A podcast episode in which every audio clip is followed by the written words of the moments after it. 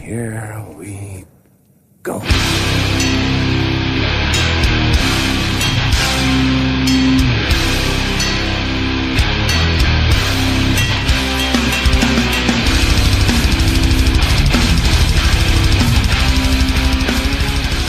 Boom! Nere på noll, avsnitt 23 tillbaks här. Eh, vi sitter i NBVs studio i Örebro. Jag, Robin Lindblad och Danne Nätterdal och David Olsson. Tja på er! Booyaka. God afton. Hur fan är läget då? Lysande. Jo men för fan det är gött. Försöker kombinera någon typ av semester här med eh, poddande. Ja, semester för båda två eller? Jajamän. Ja, sweet. Eller alla tre ska vi säga. Jag gick faktiskt på semester nu i fredags så det är ju jävligt gött. Grattis. Tack. eh, och idag ska vi snacka om eh, ja, band som vi har lite fördomar emot kan man väl säga. Det är väl fördomsprofilen som vi kallar det här avsnittet. Eh, Är det någon P3-grej eller? äh, jag vet inte. Det, det, jag tror det Ja, fanns... de, har, de har ju en fördomsprofil. Jag, jag tror att våran kommer vara lite mera lössläppt. Det var ju något när man fick ringa in och säga vad man gillar för skivor. Eller vad man hade för skivsamling och sen Ja, gjorde de en profil på en typ. Typ såhär 20 frågor eller någonting. Ja, jag ville Eh, alltid vara med på det här, för då skulle man, ja men, kunna droppa konstiga hardcore-band som ingen vet vad det är. Och så ska vi inte få fram någonting. Så vi är världens sämsta radio. Eller skulle du bara få det bekräftat att folk tror att du är en slusk? Kanske. Nej men eh, vi ska väl lite mer som Danne säger sv- svinga från, eh, från fördoms, eh, med fördomsracket och bara eh, lista lite band som, som vi har fördomar emot och som Ja, eller, ja, precis. Som vi inte heller vet någonting om. Det är Nej. lite gr- grundförutsättningar att man får inte veta, man, man, vi har valt lite olika band som vi inte vet någonting om. Och sen har vi försökt tänka efter, vad är det här för gökar? Och det är inte bara fördomar. Det är Nej. även påhittad fakta som det vore kul om det var sant. Ja, det vet vi inte än. Nej ju- precis. Vi, vi får Det skulle ju kunna vara sant. Vi får ju granska oss själva sen. Men innan vi kommer dit så ska vi beta av de vanliga feedbacken och hänt i veckan. Och vi börjar med feedbacken då. Eh, förra gången så hade vi Love på besök och vi snackade gruff. Jävligt trevligt att Love ville vara med. Och eh, det kom in en hel del bra band i, i min egen stereo efter det. Eh, Helvete, jag, jag lyssnade på det avsnittet. Fan vad jag eh, sa fel. Alltså, Eh, jag tänkte på ett band och sen hörde jag mig själv säga något annat. okej. Eh, ja, det var fan något bedrövligt, men eh, det verkar inte vara någon som har märkt det. Men jag hörde i var och varannan mening. Okej. Ingenting du ville rädda upp här som var helt... Nu när du har chansen. Nej, jag sa ju Disgrace istället för Distance. Och sen höll jag på och hade en lång monolog om det här med New Blood. Fast det hann jag ju faktiskt ändra med att säga att det var New Breed jag menade. Men det pangade ju den poängen ganska rejält. Det var, det var mycket sludder. Vi fick ju in en del... eh, Gruff är lite sluddrigt, så det är, det är okej. Ja, jag var ju själv ute och vevade om det här med Hatebreed. Eh, om att de eventuellt var ett Straders band. Det fick vi ganska snabbt avklarat i kommentarsfältet efteråt att eh, det har de ingen i Hatebreed har någonsin varit Straders. Vilket vi får tacka eh, den personen som, som ska, ja precis. Eh, lite rolig kuriosa om man, eh, om man kollar på så här eh, nu i närtid vad som har hänt med Hatebreed och framförallt Jamie Justa så eh, han skrev ju faktiskt introlåten till en viss UFC-fighter som heter Matt Brown. Eh, och det var en stor kontrovers om han skulle få ha den på sin walk-in på UFC-eventet som var förra helgen. Men eh, Vad, Vad vad var konfer- ja, alltså han, han Matt Brown... var det för våldsamt? Ja men typ, alltså han som är UFC-boss, han refererade till det som eh, Family Killing Death Metal. men det är en sån här specialskriven låt som Jamie Justa har gjort för Matt Brown. Liksom. Var den bra då? Ja, jag tycker den var rätt bra. The Immortal tror jag den heter. Matt Brown kallas för The Immortal i alla fall. Men, Fan, är det inte många som har gått in till Hatebreed-låtar? nej, jag vet inte. Alltså, Icepick var det någon som gick in till. De hade ju också en låt till någon, Okej. till någon fighter, tror jag. Det kanske inte var i UFC. Jo, jag, jo, jag tror det. All right. Kanske. Ap- Apropå Hatebreed såg jag min bandkollega Ante som han la upp, la upp ett klipp på, på Instagram när han soundcheckar med eh, Burn the Lies med Det, det Hatebreed. sa jag också. Stort. Fan, vilken stort. jävla känsla. Sitta där bakom trummorna. Fett. Jag måste fan föl- följa honom. Ja, vi får ta det sen. Eh, ehm, sen så fick vi ju eh, skön och, och tydlig feedback på den här diskussionen med vad som är en jumper och vad som är en piké och så vidare som vi Eller en Olle. snackade om. Eh, ja, exakt. Ehm, Ja exakt, det var hela, hela den kvinnliga delen av min släkt som gick in och hade någon sorts eh, klädbeef där. Men eh, tror vi har lite bättre på fötterna nu i alla fall. Verkligen. Eh, och vi- vi kommer att köra på med samma format när det gäller avsnittslängden. Vi slängde ut den där frågan sist och det kändes som att majoriteten av er ändå vill se långa avsnitt och det är ju jävligt gött. Det var inte ens en, vi kan ju inte göra korta avsnitt. Nej, vi, vi får... Klippa lite kanske. Ja, exakt. Eh, och, och det vill man ju helst inte göra, så att det har vi ju en bra lösning. Eh, är det någon mer som har fått någon feedback? Jo, eh, vi snackade ju om det här med att det fanns eh, en eh, medlem i Onkel Konkis kompan från Örebro. Och det här satte ju igång, eh, det var ju många folk i musiksvängen i Örebro som började dra lite i vem fan det här kunde vara.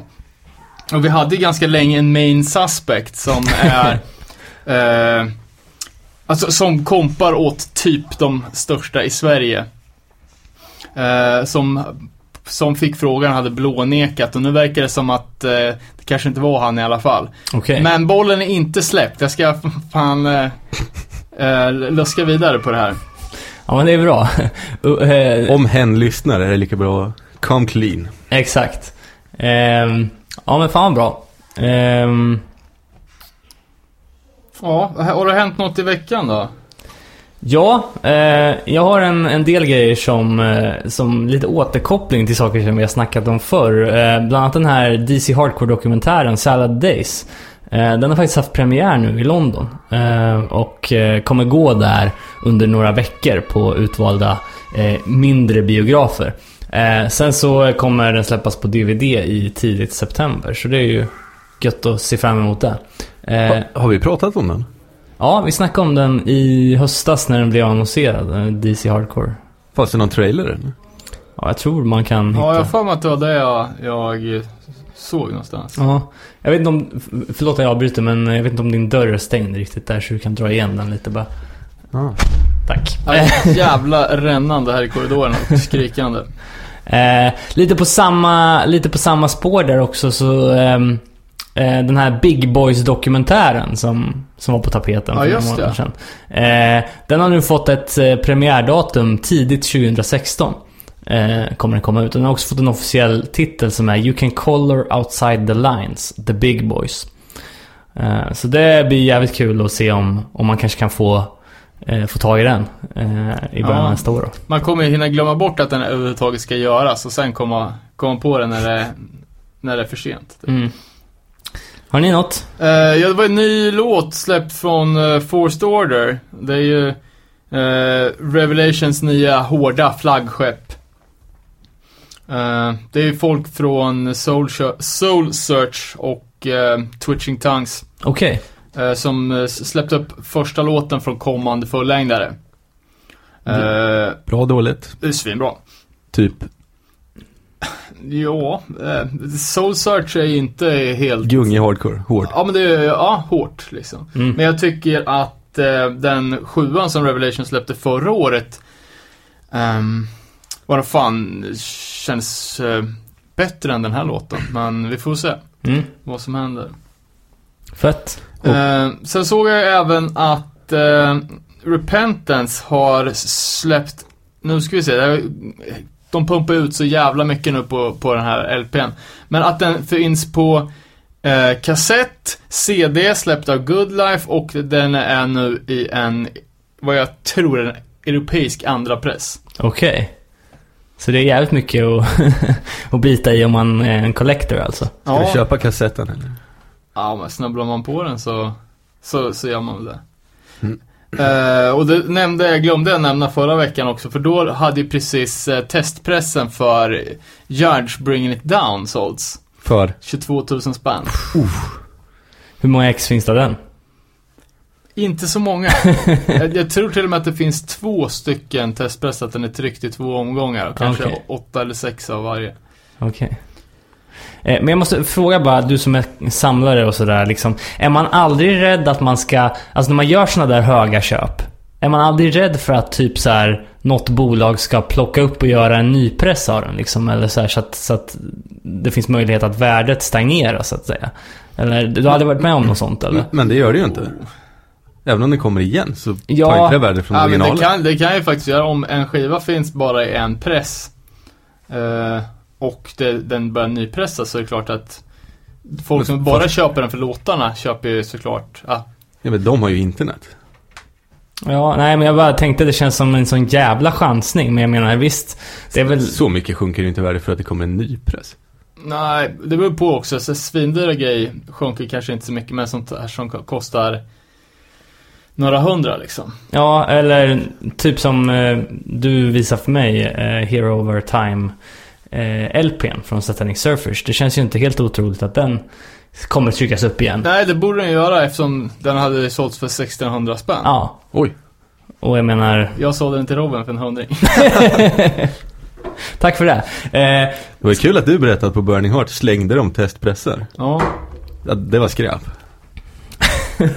Ja, det var ju inte så, alltså, det var ju säkert ganska många som har, har gjort det innan man, Man skulle alltså, jag tror inte ens folk samlade inte på testpressar back in the day, så hade man, hade man en. Man skulle ju varit inne på dumpster diving på den tiden.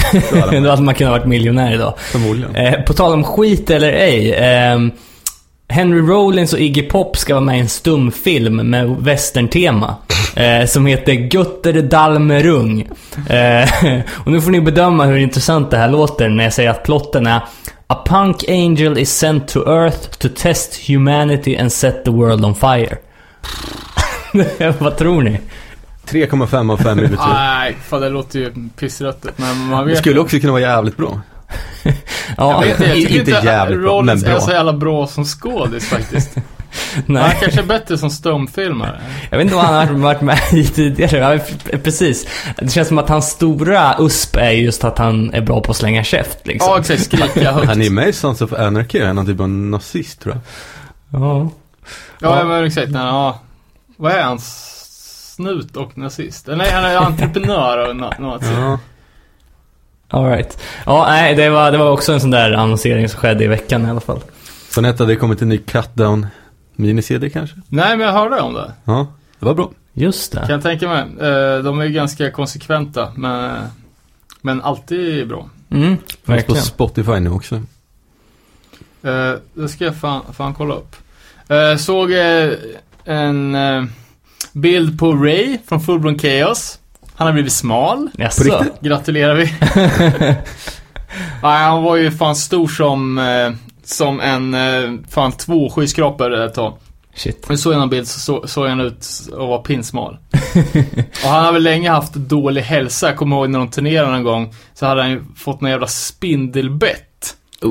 Eh, typ foten och skitit i att kolla upp det och var nära på att stryka med. För att han, ja de hade ju spelningar varje dag. Han Shit. pallade inte att dra till den sjuka. Eh, men nu verkar han ju må bra. Vilka, vilka år var det här? Ja du. Ehm, jag gissar på 2007. Okej. Någon som också verkar må bra är Bruce från 100 Demon som nu har klippt sig. Och verkar äta någon typ av ant- antidepressiva medel. Ja, Jag såg den där bilden du visade. Det är också så- som jag har tänkt på så jävla många gånger. Folk som tatuerar drug free. Uh, speci- äh, men typ, för alla som inte är inne på straight edge så betyder drug free att man är, har varit en superpundare. Ja, exakt. Eh, och då har det väl i och för sig fallet Bruce de la Page har ju säkert, eh, eh, har ju säkert varit en superpundare. Men så, straight edge kidsen som aldrig har provat droger eller alkohol och som börjar med blåsa på drug free över ögonbrynet. ja, det är fan sant alltså. Ja, man, man, ser ju inte det från sånt där håll liksom. Eh, Det är samma sak när jag ibland så här ska skriva ut min e-postadress till kollegor och sådana där saker, eller min privata, när man är i något sammanhang när man måste uppge sin privata mail. Robin SXE, det kan ju vara så här, kan du, eh, det låter ju nästan... du sex? Ja, exakt. så det, ja. Hade inte han Backyard Babies-medlemmar gjort någon stor drug-free tatuering på halsen? Jo, ja, det har jag för mig att jag sa. Han, låter bekant. vad han heter. Micke Nästan. Just det. Ja, Eh, sen så har jag sett också att uh, Hårda Tider är i Japan. just det. Oj. Eh, och har släppt en split-CD med japanskt band. Verkar vara det där jävligt länge. Okej. Eh, jag har tänkt på det typ skitlänge att du skulle försöka ta och eh, göra någonting på det. Ja. Men det har ju inte blivit av. Men eh, kanske kan tjata till oss något turnéreportage när de kommer hem eller någonting. Precis. Du och jag köpte ju Urban Savage 7 i veckan också. Ja, just det. Har du lyssnat än? Uh, jag har inte lyssnat på sjuan, jag har lyssnat på LPn ett par, par vändor. Det är jävligt nice. Vart fick du tag i den? Ja, vad fan heter det stället? A, a different world is possible. Ja, ah, okej. Är ju Eriks- svensk distro. Mm. Eh, ja, fan, hade ju asmycket grymma grejer. Fett. Uh, köpte därifrån även eh, ett holländskt scene som heter Hashtag Hardcore. Eh, som var rätt fett. Det var ju Slapshot, Last Days, Marauder, Brotherhood och Cold World. Så det gick Nice. det inte och, och, och banga på att köpa. Tyvärr var ju både Marauder och Brotherhood intervjuerna bara kopior från andra fanzines. Oj. Och hela tidningen var ju alltså, jag tror att den är ka- eh, såhär, klipp och klistra. Mm. Eller också har de gjort allting för att det ska se ut som det är klipp och klistra. Det, var ingen, det var ju bara hophäftade A4. Med vanlig Men vadå, stod det ingen- att det här är en intervju från issue 86 av det här magasinet? Nej, det stod bara, den här intervjun har vi tagit från eh, ett scene som du inte har läst. Bra källhänvisning. Mm. Uh, Slapshot-intervjun var ju med, med trummisen och man hade kanske hellre läst en intervju med Choke, men... Mm.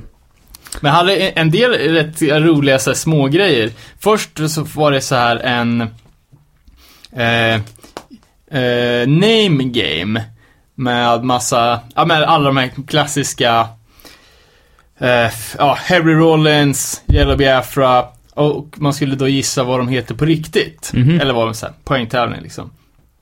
Sen hade de ju även gjort rebusar eh, med emojis med hardcoreband. Eh, och någonting som jag tänkte att vi skulle kanske typ sno och eh, lägga ut några, eller att folk får komma på egna. Det var det ju typ eh, ja men en eh, ring och en mask så blir ringworm. Ja, Eller just det. en snöflinga och ett jordklot blir the cold world. Det var jävligt kul. Ja, verkligen. Coolt. Ehm, Och fan, en annan grej som jag tänkte på där också som var rätt skumt, det var ju med de här polska Last Days. Som har spelat i, de spelar på Unity Fest va? mm. Eh, De hade ju någon sån här stor, typ eh, helsides affisch eller vad man ska säga. Med några så här eh, muskulösa Youth Crew skinheads som hoppar ut från ett flygplan i, i fallskärm och stompar sönder lite olika karaktärer på marken. Som en tecknad bild. Ja, ja, ja. Så- Ser ut som ett barn ritat typ. Eh, Men då är det först är det någon jävla snedluggspajsare med Smiths-tröja. Bara okej, de gillar inte Smiths. Sen var det någon sån med, med Trapdown-tröja. Och sen var det snubbe med Shattered Realm-linne. Okej. Och jag tänker, jag skulle kunna sätta fan vänsterbenet på att de där för alla i Polen måste jag lyssna på Shattered Realm. Ja, garanterat. Och Ja, di- eller hur? diggat det ända tills det inte var coolt längre. Och nu har de blivit anti. Men är inte Last Days också rätt hårda? Jo, för fan. Ja, det var det som var så så jävla skumt att nu får man inte lyssna på Shattered Realm, nu är inte det coolt längre. Då ska de stompas ut. Eller också är de de där eh, Last Days eh, kids, är att de är kids. Så att de aldrig har lyssnat på Shattered och, Eller så finns det någon backstory när Chatterrealm var i Polen. och spöa dem. Ja, exakt. Så kan det också vara i och för sig. Ja, fan, eh, men eh, ja, jag följer några av Rattel Crew på Instagram och det är jävligt så här mycket crewbilder där alltså. Kan jag Ja, säga. men det är gött. De verkar ha en jävligt grym scen i, Ja. i Polen. Det är mycket, mycket bra band. Uh, det fan måste vi ta och gräva lite vid någon gång. Ja, verkligen. Polen är ju... Jag vet inte, har vi snackat om Polen? Alltså, typ... Eh, alla de där Rattel-banden är ju sjukt bra liksom. Och de har jävligt... De har ju vissa avarter av band också, typ som vi har i Sverige som kommer in på hardcore eller florerar i hardcore-scenen men kanske spelar mer punk och är jävligt speciella i stil med Skumdum och såna här band liksom. Vi hade ett av dem som spelade när vi var där på eh, Last Days, eh, inte release-gig, men det var deras release-turné för deras sista sjua eller ja, precis innan de la ner. Eh, då hade vi ett som hette Castet som spelade alltså i en och en halv timme punklåtar på 30 sekunder och det var så jävla mycket folk alltså. Eh, och I en och en halv timme. Ja, minst. Eh, och när Last Day spelade minns jag så var det liksom tap-out-tröja och tandskydd i pitten. Det har jag sett i Sverige också. Inte jag, men tandskydd. Det är inget. Nej, ja, det är dyrt fan. med tan- tandhåret. Ja. Nej, men jävligt mycket... Såg ni att No Warning skulle spela i London? Och Ja, mer datum förresten. Typ Manchester kanske. Okej. What? Fett. Ja, vi såg att Burn också var annonserade till ett London-gig. Folk verkar Jag, hypa jag tror att det var sönder. är typ samtidigt. Jag fattar inte, jag fa- Man aldrig skulle fattar vad det är. Vad är det? Burn? Ja, det är ju Revelation. New York Hardcore-band. Okej. Släppte en sjua 1990 som är hur bra som helst. Okej. Uh, släppte en fullängdare på typ 2001 eller någonting som är okej. Mhm. Men den där sjuan är ju helt magisk, men det blir så här, bara ska man åka till England för att kolla på i, i bästa fall 10 minuter bra låtar. Ja. Men nu Ja, kan, ni, fan, se, men kan det- ni få se No Warning Det samtidigt. verkar som att alla andra kommer åka dit i alla fall. Alright. Apropå, apropå ingenting, apropå köpa skivor så såg jag här att eh, Six Feet Under eh, Legendariskt semmigt band att köpa, eller ett band, skivbolag att köpa ifrån. Men ja, jag har gjort det än en gång. De sålde ut en jävla massa grejer på Ebay i veckan. Eh, typ alla deras testpressar och ja, det var, var mycket grejer. Eh, men det som var lite intressant var att redan tidigt på auktionen så började det s- spåra typ när eh, Chromax har ju släppt en uh, Age of Quarrel demoinspelning på en 10-tummare. Mhm. Ja, Och den är väl ganska allmänt erkänt att den faktiskt är bättre än den versionen som kom på fullängdaren. Uh, bättre och roare inspelning liksom. Men här har ju varit en bootleg så jag har aldrig brytt mig om att, att köpa den. Men nu visar det sig att att det kanske är bandmedlemmarna själva som ligger bakom. Så det var ju, ja, lite mer intressant. Vilka har de? Jag antar att de inte har gjort ihop. Eh, jag skulle tippa på att det är Harley. Oh. Men jag vet inte. Eh, men den här skivan, den brukar kosta 400 spänn. Eh, den finns på Discogs från 400. Men ändå slutar den på 1400 spänn. Va? Va? En helt vanlig? Ja. Ingen ja, nej, nej, nej. Det var en, den är han numrerad till 1500x. Uh, och så, ja, det är jävligt intressant. Eh, själv kom han undan med en guilty testpress för 92 spänn. Alltså, just det. På, på tal om Guilty. Eh, de har ju startat ett nytt band nu, några av dem. Eh, som heter Negative Guilty. Self, va? Okej. Eh, som är rätt jävla bra. Jag lyssnade på deras första låt eh, som de släppte. Skapliga suicidal-vibbar? Ja, så in i helvete. Men fan vad bra det låter alltså. All right. Eh, Self-Destruct heter låten. Eh, finns ute på, på www. Eh, Negative Self heter bandet. Det är ju folk från Guilty eh, och ja, Stockholmsbaserat band kör crossover. Jag läste någon recension av det, då stod det typ ja, Suicidal fast bättre. Ja, ja men alltså verkligen sjukt jävla bra alltså. Har, har de släppt något eller? Ja, de har En släppt... fullängdare eh, tror jag. ja, är den ute alltså? Jag tror det. Okej. Eh, Eller? Jag, Jag fick för mig att jag lyssnade på den, men det kanske var någon sån här ja, jag, såg, förhandslyssning. Jag vet. jag, jag såg deras musikvideo i alla fall på låten Self-Destruct och den var riktigt bra. Så kolla in, det är kul när det kommer nytt från... Det kändes rätt proffsigt, typ. Som att det var något stort skivbolag som låg bakom. Inte Ja, det var ja, hobbyprojekt direkt. Verkligen. Ehm, nej, det blir kul. Ehm, Blir till att kolla upp. Knep även en no warning testpress också. Är det sant? Vil vilken av dem? Eh, Suffer Survive. Oh. för, Men ändå. Men för- ändå. Det är hemligt. Har vi något mer eller? Nej, fast ska vi gå in på den? Det härliga. Fördomsprofilen. Ja, Ja, och vi kan väl säga att eh, det börjar väl lite med att eh, dels att vi hade semester och inte tyckte att vi hade tid och eh, researcha så mycket. Eh, och sen att du skickade en, eh, en länk till oss på, på Facebook med ah, kolla in det här, det är Vladimir Putin hardcore. och jag gick in och kollade videon, så det var en bra punklåt liksom. du skriver, varför tror du att det är Putin Hardcore för? Jag kunde liksom inte, jag kunde inte dekoda det liksom, för jag, så, jag såg inga, inga tidiga Putin-referenser. ja men de, det var ju någon slags östspråk. Jag tyckte jag hörde kommunista i början i en textrad. Det fick fan räcka. Det var ganska bra låt då. Ja, men det var jävligt catchy. Jag kommer inte ihåg vad fan heter de? Hill Street, Hillside Hooligans? Ja, Hi- Hillside Hooligans eller någonting sånt. Men ja, man, så här, man kan ju bara konstatera att man har fördomar. Man har ofta fördomar mot band som man aldrig har hört heller. I alla fall jag själv har det. Ja, ja men det är ju liksom, ja. Det är hela poängen. ja, men exakt. Man kan tycka jävligt mycket, men man har aldrig hört det liksom. Eh, men, Det är där man har en podcast, det är bara sitta och tycka om grejer. Men inte... ja men exakt. Eh, och nu inför det här avsnittet så har vi ju tagit fram ja, lite band var här som vi ska, vi ska gå igenom och, och egentligen häva ur oss fördomar kring och eh, ja, prata lite om. Ehm, jag tänkte vi skulle börja med, med det som, som startade allting för mig här. Det var ju Social Distortion. Eh, Ska vi tillägga att det kommer kanske låta dissigt, men jag gillar ju de banden jag, jag, jag har, men det får vara.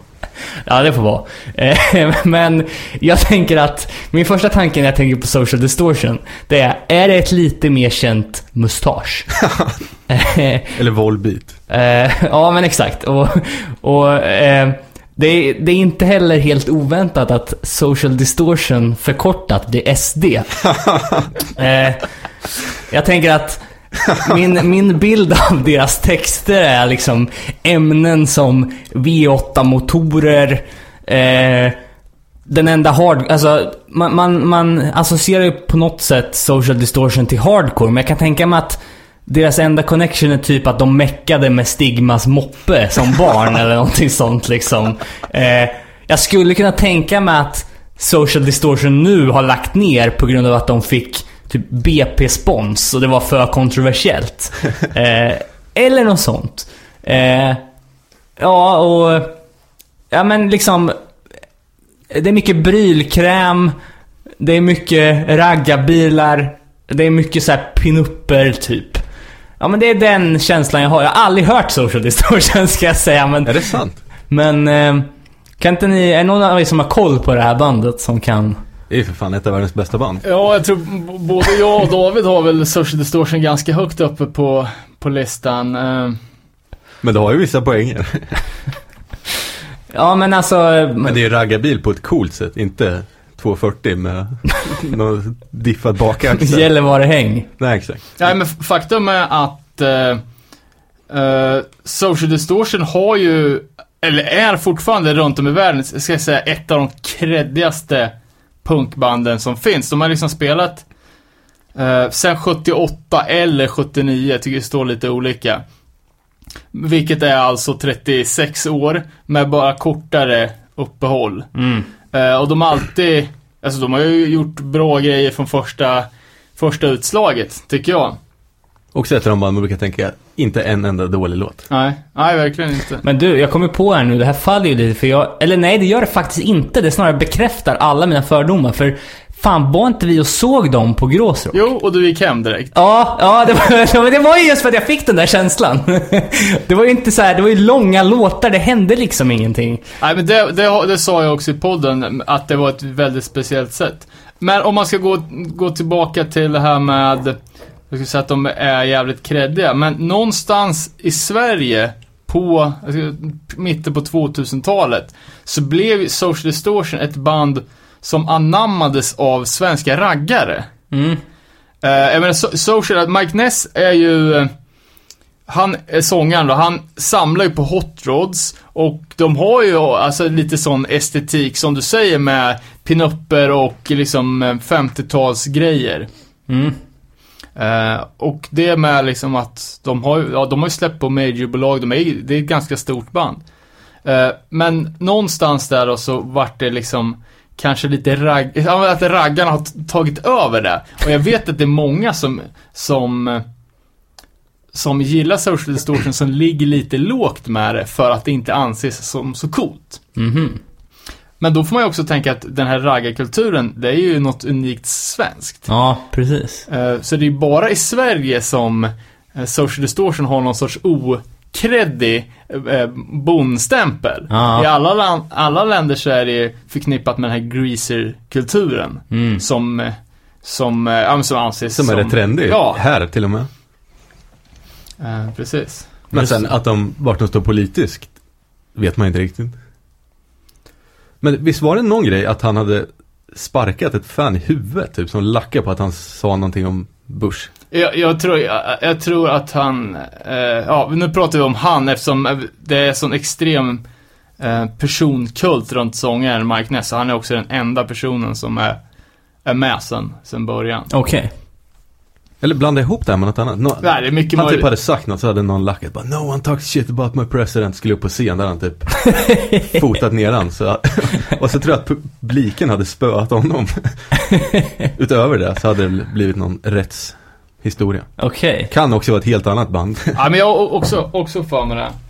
Men eh, vad, är, vad kommer det sig att det är sån eh, stor personkult kring honom då? Är det bara för att han, alltså alla fans känner att han har varit med från början, han har Ja, men, skrivit så många ja. ikoniska låtar. Ja, det är inte att han har gjort någonting specifikt överhuvudtaget. Jag tyckte att hans röst kändes ju inte så jävla unik när vi väl stod där, vad jag minns. Men jag vet inte. Ja, och sen är, har han sjungit jävligt bra och han är ju väldigt karismatisk och det är det som gör, gör bandet. Sen har han ju skrivit, Alla texter ja, alla Ja. texter och de så här, största delen av, av alla låtar också.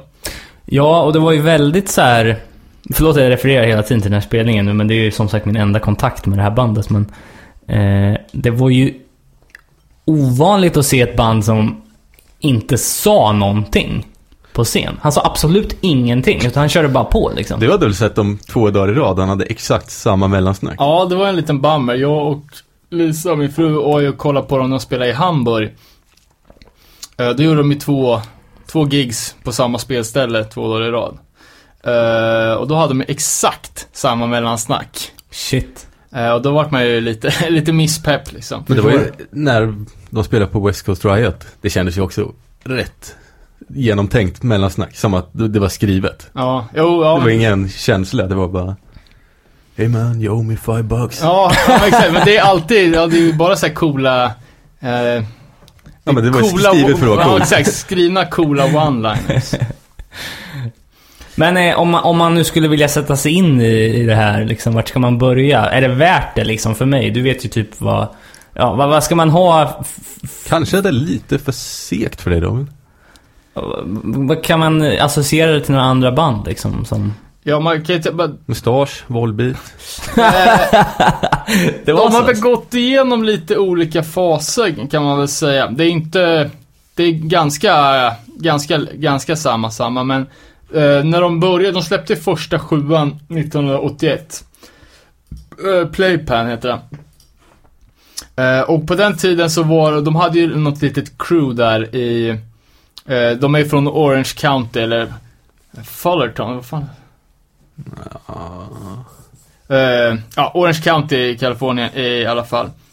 Och då var det Agent Orange och Adolescents och dem bland annat. Eh, även TSOL och några till. Mm. Och eh, eh, den första uppsättningen av Social Distortion var ju bröderna Agnew som bildades eh, Adolescents. Eh, så hela Adolescents är ju gamla Social Distortion-rester. Okej. Men i början var det ju punk Ja, med, med klassisk eh, old school eh, västkust punk. Och sen vart det några Ja, stora situationstecken raggarrock ja, men alltså det är ju det här mörka, mörka soundet.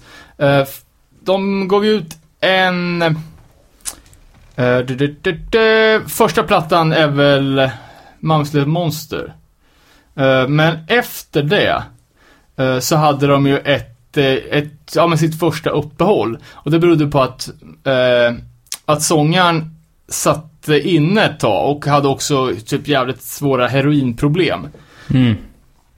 Eh, De gjorde ju den här dokumentären som man kan tipsa om, så Another State of Mind, som handlar om ehm, Social Distortions och Youth Brigades eh, fem veckors eh, ja men eh, USA-turné. Okej. Jävlar vad liten han är, och har ögonskugga och Ja, då ja, är han ju punkare ja, exakt. Då, ehm, ja, då, då glider, glider, de, glider de runt i, i, i USA i en jävla så här gammal skolbuss liksom. Mm. Och man har hört det, uh, till exempel så är New York-spelningen från den, från den dokumentären inte med.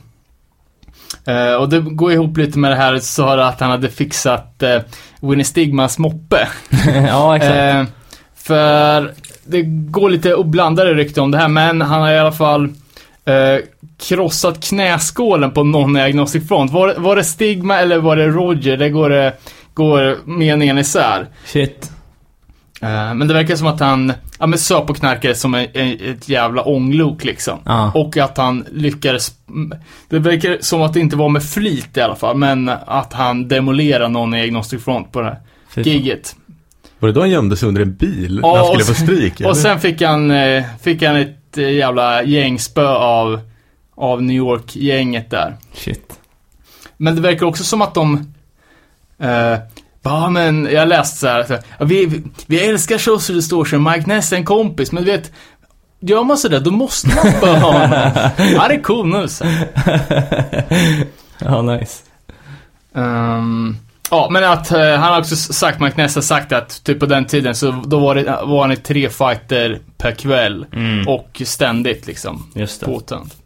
Eh, och efter då den här fängelsevistelsen så kommer han tillbaks och gör, eh, så då släpper de plattan Prison Bound. Och då har de det, det soundet som, som jag förknippar mest med Social Distortion, som är det här mörkret. Mm. Men det, är ju, nu är jag ju tunn i sig, men inte, inte blues, men något.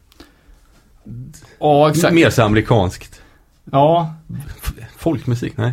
Country. Ja, men det, alltså, det är mer influerat än bara rak punk. Ja. Ja, exakt. Eh, Mike Ness har ju även gjort två, två solplattor, en coverplatta. Med covers av... Ja, då är det ju liksom amerikansk blues, är country, Ja, Okej. det är, det är sådana grejer. Men just det här mörk, mörka soundet som TSOL, True Sound of Liberty, var först med, eller som jag hörde först liksom. Det är ju det som Social Distortion, tycker jag, förfinar. Eh, och det är också en liten sån här grej som har gått vidare, till exempel band från, från Kalifornien. eh, om man tänker Nerve Agents eller AFI eller Tiger Army för den delen, också det här, något typ av så här Californian sound. Mm. Eh, ja, Så nu är Social Distortion glada igen. jag vet inte. Jag läste någonstans att eh, att Mike Ness under sin knarkarperiod har bränt ut alla de grejerna i hjärnan som producerar endorfiner så han inte kan känna lycka. Men den här, vad heter den, Sex, Drugs and Rock'n'Roll kanske? Ja, Det, var, det var ju The Happy Album. Då var allt så bra. Han var tillsammans med sin fru igen och hade barn. okej. Gick och ha- handlade på Ica och Eh, ja, jag, jag- jag vet inte. Men den plattan är ju också eh, dedikerad till Dennis Daniel. Eh, som var, förutom Mike Nesta, den enda originalmedlemmen som dog eh, 2000. Eh, och som sedan ersattes av, ersattes av eh, Social Distortions gamla guitar tech, Johnny Two Bags. som alltid öppnar, eh, vad är det, Mommy's Little Monster. Take it away Johnny Two Bags. eh, Johnny Two Bags lirade ju innan det i Youth Brigade och har även spelat med Youth Bombs. Coolt. Eh, sen om man ändå ska spinna vidare så snackar vi om Backyard Babies. Och av någon jävla anledning så är ju Backyard Babies har ju varit turnésällskap till Social Distortion hur många gånger som helst. Åh oh, fan. är inte de någon typ av superfans? Jo, för det är precis Tror jag. som det här med, verkar vara att eh, Rövsvett och Poison ID älskar varandras band. Och det är för att storebrorsbandet då, Poison ID, eh, gillar rip-off-bandet som låter precis som de själva. Ja. Och på något sätt så är, antar jag att det är samma relation till Social Distortion. Men jag hörde, eller har läst att det var någon beef där att typ Backyard Babies kickades av någon turné för att de försökte efterlikna Ja, för det, mycket. det har jag också hört att eh, eh, sångaren Nick Borg då, som är någon sorts eh, Melodifestivalen-snubbe. Mm. Eh, att han, eh, ja men försökte att han le- lekte Mike Ness liksom och imiterade honom på, på den här turnén, typ försökte köra samma grejer så att han till slut hade fått, bara nu får du, nu får du lägga av. Shit. Fan vilken eh, sjuk fick- historia. Och sen fick han eh, då också smeknamnet Micke Nästan. LOL. Ja, fan. Det var mycket, mycket godis om det här bandet alltså. Ja, eh, och nu ser man ju honom i, uh, Micke Nästan alltså, i alla så här eh, mainstream tv-program, Ja, typ precis. Barnkanalen och sånt. De har ju återförenat uh, Backyard Babies. Är de verkligen så jävla kassa? Jag vet inte. Jag har inte lyssnat jättemycket på det heller. Men... Nej, nej. Jag vet inte, fan jag, jag gillar ju Hellacopters nu för tiden så det kanske är, det känns som att de är lite samma, samma skrot och korn. Men... Jag tror att det är lite slisigare, men... Ja. Får vi Eh. Ja, vad fan, det, det, det som är kontentan i alla fall, det, det jag skulle säga viktigaste, om man nu får säga en mening om Social Distortion, det är ju att lyssna på eh, albumet White Light, White Heat, White Trash. Okej. Som typ är världens bästa skiva. Åh fan. Det är stora ord. Det skriver jag också under på. Det är jävligt stora ord, men det ska jag fan se till att göra. Jag ska göra det, jag ska ge er feedback på, på vad jag tycker om det. Förhoppningsvis har det ändrat min, eh, min syn på bandet. Eh, bara den här dragningen har gjort det i alla fall. Eh, ja, vad, jag, jag skrev ju upp här nu vad du sa. Eh, lite större än mustasch. Ja. ja, det känns häftigt. och- Jag tror inte det är likt överhuvudtaget. SD-kopplingen, jag skulle säga att också, att det finns i texterna ganska mycket uttalade antirasistgrejer. Ja, Eh, och Men de lär ju vara Americans. Ja, ja, ja, det, De är inte rasister, men han älskar ju USA. Ja exakt, men det, det, det funkar ju. Ehm, jag tänk... ja, nej men eh, jag vet inte om man ska säga att de är bekräftade, dementerade. ja, nej men eh, jag är fan nöjd med den informationen alltså. Det måste jag säga. Bra gjort. Eh, Bra gjort själv. ska vi gå vidare till nästa? Oj, jag har ett, ett roligt fakta också. Ja, Eh, I deras... När de hade det här uppehållet då innan Prison Bound så extra knäckte Mike Ness som talpedagog. ja, det är fan nice. Och det har ju kanske då linkar in då med att han har en väldigt behaglig stämma. Både i skrivna mellansnack och i sång. Undrar om man skriver mellansnacket själv, eller om man har en anställd som gör det.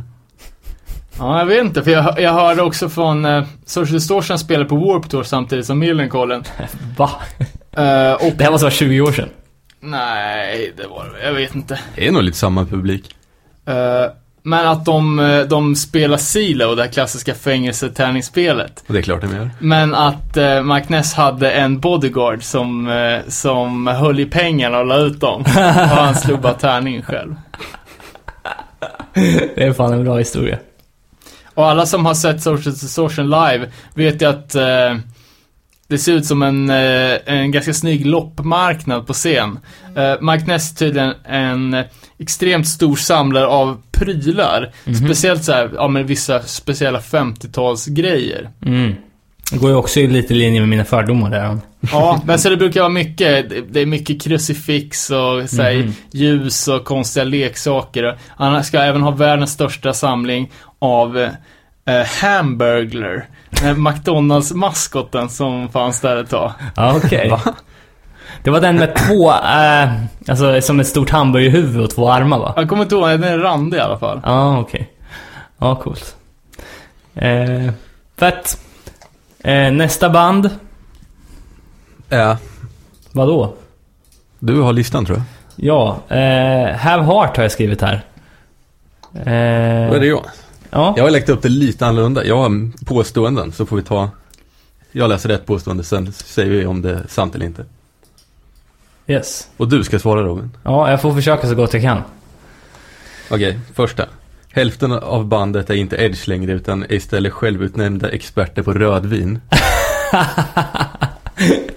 Jag vet ju for a fact att eh, minst tre av dem Är experter på rödvin. är fortfarande Edge, men jag vet inte fan alltså. Eh, det är ju sånt jävla man ute och går på minerat, minerad mark när man pratar om gamla så här betydelsefulla Edge-band. För man vet ju att vad som helst kan ha hänt. Eh, ja, så jag får väl eh, nästan säga att pass på den. Tar vi en till. Songs to Scream at the Sun är 20-talets mest sålda hardcore-skiva. Ja, det kan nog mycket väl stämma. Den, Det, det, det, sjuka är att det skulle ju kunna vara så. Ja, alltså den debuterade ju på plats 193 på alla eh, olika kategorier eh, listan på Billboard när den släpptes. Eh, och eh, den debuterade på plats nummer 16 på US Heatseekers-listan, vilket Va? är så här. Är den släppt på Bridge 9 eller? Ja, precis. Fan, tänk om den inte hade så haft så jävla fullt omslag. Då hade den varit nya White Album typ. ja, faktiskt. För det är det- det enda som, det är det första som gör att man inte köper den. För den är ju direkt obehaglig att se på. Är det den som är blå så är det någon liten pojke eller något som står Ja, precis. Eller? Ja, det var den jag tänkte på. då. Ja, men det, det är den. Det är den. Eh, Är den bra då? Ja, alltså eh, jag tycker... Oh, det är så jävla svårt det här för jag tycker ju att både Songs to Scream at the Sun och eh, The Things We Carry är asbra. Men jag skulle nästan säga att Songs to Scream at the Sun är den sämre plattan. Eh, the Things We Carry är min favorit. Eh, men alltså du har ju bangers som Bostons, eh, On the Bird in the Cage, Reflections. Alltså det finns så många bra låtar på den skivan. Eh, pikade på plats 193 på Billboard Top 200. Hade de, ni hade tror de, inte att Hatebreed har någon mer säljande platta då? Mycket möjligt alltså. Kanske. Eh, ja, ja. Jo, det har de väl. Förmodligen. Ja, det är ju en googling bort så... precis. Du får googla medan jag läser nästa. Alla i bandet har efter bandet tagit studenter från ett Ivy League universitet, universitet med inriktning konst. ja, jag, jag vet att... Eh, En av dem har gjort det i alla fall. ja, jag vet att någon av dem driver en eh, cake shop i alla fall. Eh, Vad fan är det? alltså en, eh, ett bageri typ. Okej. Ehm, Man kan ha en utbildning även Ja, men men det är inte matbröd de pysslar med där. Det är för att de är bara här jävla veganska cupcakes med svår frosting. eh, det, man får ju rätt mycket bakgrundsinformation på dem i eh, Edge the Movie. Eh, som kom för några år sedan. Eh, Fan, så skulle de inte släppa någon Have Heart dokumentär också? Jo, precis. Eh, eller de har ju hintat om det, men jag vet inte fan om den någonsin blev av faktiskt. Eh, det var, de släppte ju en DVD på sin sista spelning. Eh, och eh, sen så eh, i det omslaget till den DVDn så kom det en liten slipper för en dokumentär som heter We Were Supposed to Stay Young som var ehm, Ja, som skulle komma ut under 2012. Men jag vet inte om det blev något av det. Men den skulle, precis som du säger, där kronologisera deras karriär på något sätt. Och eh, lite vad de hade gjort för impact på sitt community. Ehm, Upp, Alltså- uppenbarligen sjukt stor. Jag googlade här lite, det är mycket information. ja, men just... För att vara ett hardcore-band typ. Ja, verkligen. Ja, men det, vet, det är nästan... Om man säger att det var en typ av revival för straight edge hardcore i USA i samband med typ så här eh, Champion kanske. Det här är ju någon slags andra vågen, lite mer Mm. melodiös typ av hardcore liksom. Eh, och ja, slutet av 2000-talet liksom.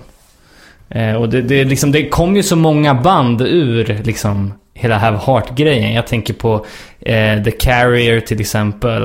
Eh, så här, Och då inspirerad av Have Heart eller ur eh, bandmedlemmarna? nej, inspirerade av liksom. Eh, Undrar, undrar om de tjänar mycket pengar på det här?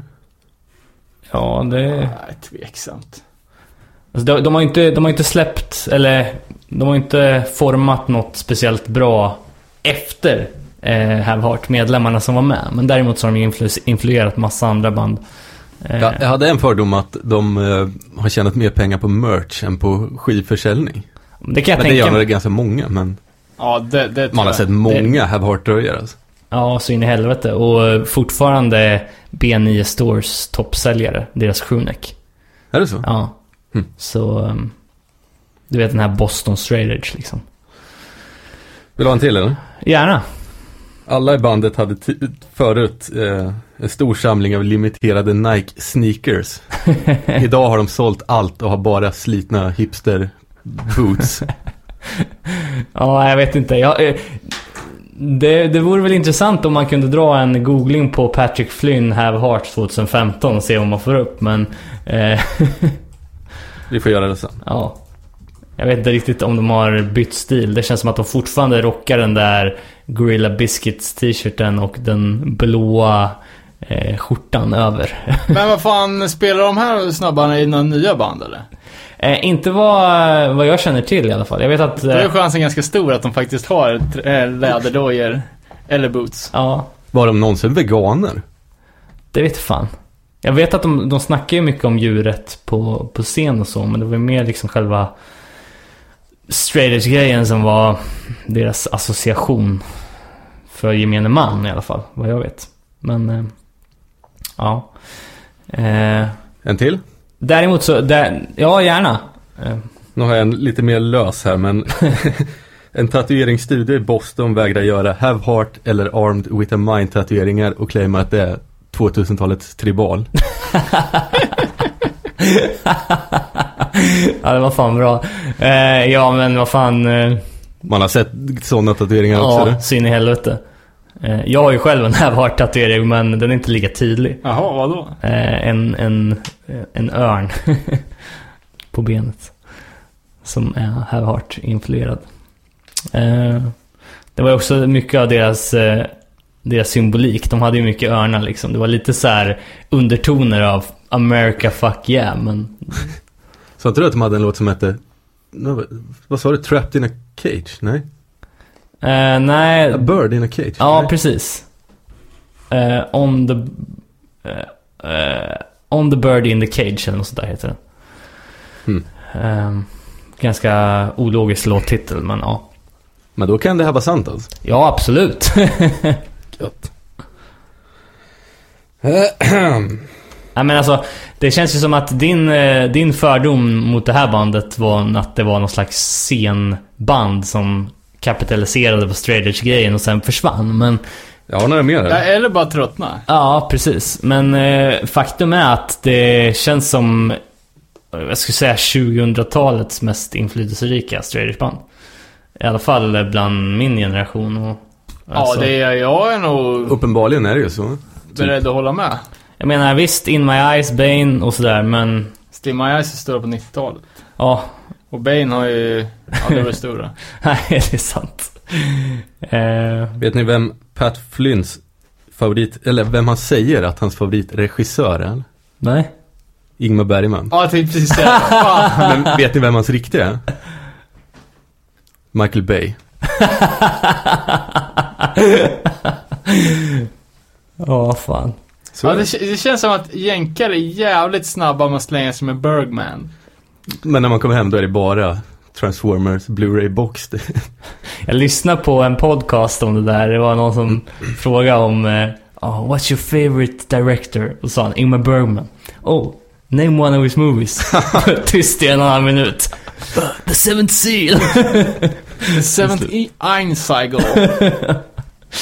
Ehm, Nej men, eh, ja. Vad, vad är din relation till Have Heart då David? Utöver dina fördomar. Har du lyssnat något på dem liksom eller? Knappt alltså. Någon låt här och där. Vi Vad- försökte, när du tipsade om Have Heart-låtar, det var inte så jävla dåligt som man ville tro. Som man hade hoppats som man kunde Jag har avfärda. aldrig trott att det är speciellt dåligt. Bara aldrig Nej, trott att det är speciellt bra heller. Nej. Det, det, är, alltså det är många band eh, som har, det är ju precis som Bane också, som ska, där allting ska vara så jävla bombastiskt. Det är bara uh, så här, uppbyggnad till någonting som liksom inte kommer, tycker jag. Mhm. Ja. Det kan jag inte riktigt känna igen när det gäller Have Heart, men jag förstår precis vad du menar. Jag har lite den relationen till det gamla sydamerikanska bandet Confront. Eh, som... eh, eller Confronto heter de ju. Inte... Eh, Ja, ja. De, de spelar ju på... Brassarna. Ja, precis. Eh, där kände jag att det kunde varit skitbra. Liksom, jag, det hade jag samma känsla liksom, så jag förstår vad du menar. Men jag kan inte riktigt hitta samma grej i Have Heart som du nämner. Men Men det är ju likadant som de här Ceremony. ja, Det ja men också, absolut. det Där kan jag... också likadant. Ja, och det är jävligt nära Have Heart-soundet, absolut. Ja.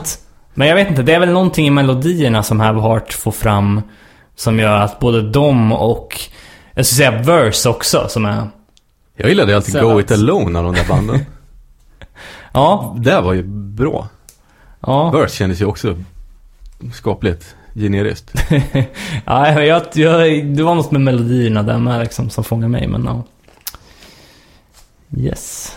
Ehm, var det något mer du ville... Alltså, jag har inte kunnat varken prata eller bekräfta eller diskutera kring In, här inte superlätt att bekräfta. på samma nivå som Danne kunde med social, men... eh, Det var lite mer konkreta frågor. Ja. Jag har en till om jag ska ta den också. Ja, gör det, gör det. Pat Flynn grät efter sista spelningen, men som tur var var hans mamma där med nybakta bullar och mjölk. Skulle det vara något problem eller? Nej, det är väl svingött. Det känns ju som det går helt i linje med deras approach också. Äta bullar. Ja, men eh, både att gråta och äta bullar med mamma. Det, det, blir, det är mer konstigt när eh, 21 years old give a fuck mannen kommer upp med sin mamma. Han gjorde det? Ja. Vad fan heter de? Eh, In Blood With Trust. Blood with Trust. Det var ju kul. Typ när man, man hade ju lyssnat på det tänkte det här är nog, ja men man hade ju förväntat sig några biffiga snubbar. Så såg jag hans morsa släppte av han och typ gav honom en kram och han hade ju någon sån här surfshorts på sig.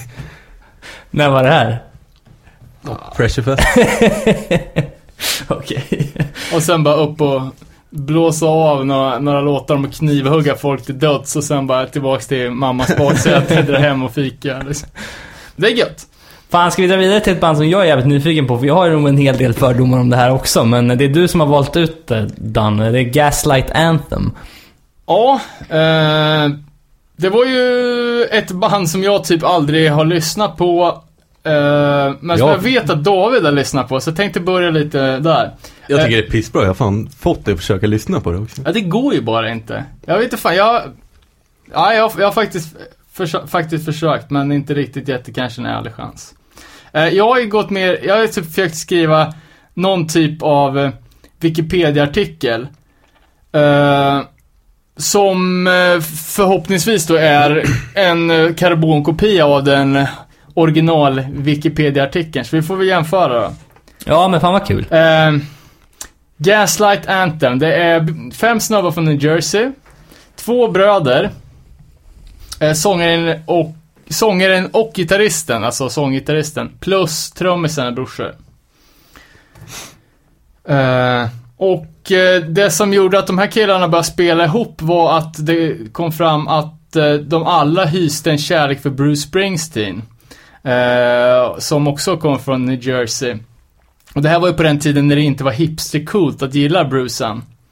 Eh, Det har, det har senare kommit fram att två stycken i bandet dessutom har blivit avlade i direkt samband med Bruce Springsteen-spelningar. Eh, Dock inte samma år. Sångaren Evan föddes 1976. Eh, Hans föräldrar träffades på Bruce Springsteens Born to Run-turné. Och eh, John, eh, basisten, eh, avlades 1978 efter en nyårsspecial på Big Man's West. Det är Clarence Clemens klubb eh, i New Jersey. Nog om eh, Brucean. Förlåt, men... ja, jag ska inte avbryta. Vi tar det sen. Eh, de två bröderna i bandet är de enda som har punkrötter. De spelade tidigare i ett skatepunkband och var, hade ett skaband. Och de var på de så när eh, att få eh, skivbolagskontrakt på Dexter Hollands, alltså Offspring-sångarens Nitro Records. Eh, men det skett sig. Eh, 2002 fick de höra American Steel och bestämde sig raskt för att byta, eh, ja, American Steel, men nu vill de byta stil. Eh, och med det nya soundet harvade de runt eh, ett par år faktiskt eh, och smörade till sig mer och mer och till slut så fick de in en låt på college radiostationer. Eh, sen rullade det vidare och de fick eh, sign på Epitaph och släppte tre plattor. Eh, eh efter Epitaph-åren eh, så fick de kontrakt med Universal. Eh, många tror dock att det här kontraktet kommer att upplösas innan det har fullföljts. För att de säljer inte så mycket plattor. Eh, däremot så fokuserar de stenhårt på turnera och de reser med stora turnésällskap. Eh, de har till exempel med sig en personlig barberare. Eh, barberaren då fokuserar dock på deras, eh, deras skägg, då de flesta i bandet vid det här laget är tunnhåriga. Eh, de har även med sig prylar för att brygga sin egen ale på vägarna. Ja, det var... Ja, fan jävla bra eh, genomfört alltså, måste jag säga. det var mycket att bena i där. Jag skulle vilja... Oavsett så borde du lägga upp den där på Wikipedia. Ja, verkligen. Se hur lång tid det tar innan de redigerar den på svenska. Eh... Nej, det fanns, fanns mycket att bena i där alltså. Ja, Vissa är, grejer stämde nog Är de också. från New Jersey? Ja. Va? ja. Fan, det där måste jag ha hört. Vi- Visste du inte det? Det måste jag ha hört och bara trott att jag kom på själv. är de fem? Ja. Nej, vänta. Jo, nu blir jag osäker. Finns det några brödrapar i, i bandet? Nej. Det tror jag inte. Men- Det där med när du snackar om framavlad på konsert. Jag vet inte om ni såg den där De är bilden. fyra. Jag vet inte om ni såg den där Ja, bilden. men en, en tänkte vara med i bandet. Ja, men de har någon sån här gitarrtext som brukar vara med på scen ibland tror jag. Det var det jag kände. Jaha. Vad sa du Robin? Eh, jo, eh, det där med framavlad på konsert. Jag vet inte om ni såg den där bilden från Ja, Roskilde. direkt eh, anslutning till, det vill säga efter. Ja, här, okej. när- föräldrarna hade blivit lite i gasen. Ja, jag förstår. Eh, nej, det var ju en skön bild från Roskildefestivalen ny- nyss som cirkulerade på nätet. Jag vet inte om någon av er såg den, men det var två som got it on till typ Muse eller någonting i publikhavet. Disgusting. Ja. Uh, du, du, du, du, Ta några meningar så kan jag... Eh, ja, att de är födda 76 och 78 då. Bo. Skulle gissa att de är typ 30, Eh, har, de 35 släppt, plus nu. har, har de släppt på Epitaph? Ja.